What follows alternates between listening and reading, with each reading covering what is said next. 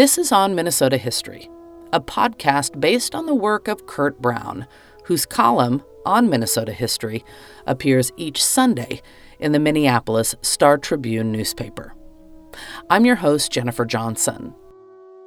These Minnesota history stories have kind of morphed into a crowdsourcing of history. Uh, people give me tips from various places on and uh, from the newspaper and other places. And recently I was on WCCO AM radio talking about Minnesota history.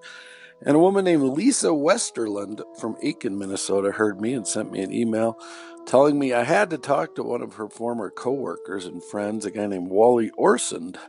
And he was 94 years old and had stories to tell about World War II. I wasn't real confident that a 94 year old former gunner on a naval ship would number one, be able to hear very well, and two, I wasn't sure how how sharp he would be mentally at age 94. But I was delighted to find that he was as sharp as ever. And when I told him that, boy, his memory seemed pretty good, Wally said, It's too damn good sometimes. I remember too much. The most interesting factor I found in Wally's story was something he didn't even know about until a few years after World War II. He signed up as a 17 year old from North Dakota to join the Navy, and uh, one of the first missions on the USS Alabama, uh, his his ship was to sail over to Norway. The Nazis had occupied Norway since 1940, and they had a boat, uh, a naval ship of their own called the Tirpitz that the Nazis had kind of anchored around the Trondheim, Norway area. They launched her on April Fool's Day, 1939, from the slipways at Wilhelmshaven. The day of her birth saw Reich Chancellor Adolf Hitler indulging in one of his feasts of self-glorification. From a German newsreel of the time, we hear the voice of Frau von Hassel, daughter of Admiral Tirpitz, christening the last and most formidable of Germany's battleships. So the USS Alabama, in one of its first missions, tried to draw that German battleship into combat. They would have loved to sink the ship because it was intercepting Allied convoys heading to Europe. They were unsuccessful, but years later, Wally returned to Norway after the war and learned that the Nazis had actually killed his grandmother, starved her because she was too old to work in the work camps, and after the war, Wally became a glazer, a union window glazer, and among the achievements was putting many of the windows in the IDS Tower, Minneapolis's iconic skyscraper, in the early 1970s. Wally also did a lot of stained glass work in churches across the Twin Cities area, including the Catholic Church in Big Lake, Minnesota.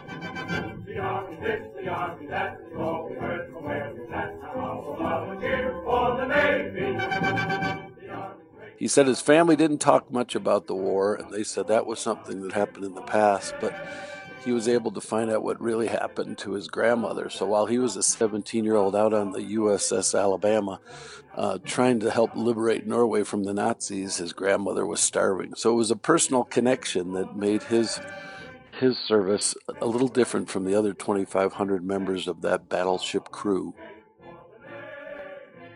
I was gone for four and a half years.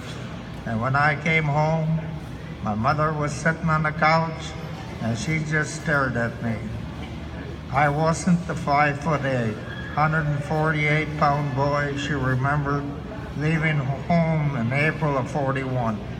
Now there standing in front of her was her baby boy standing six foot and over 200 pounds.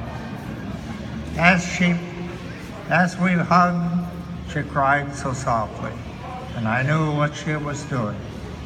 She was thanking God for answering her prayers, for all her three sons that had served their country were now back home, safe and sound. On Minnesota History is a podcast based on the work of Curt Brown, whose column, On Minnesota History, appears each Sunday in the Minneapolis Star Tribune newspaper.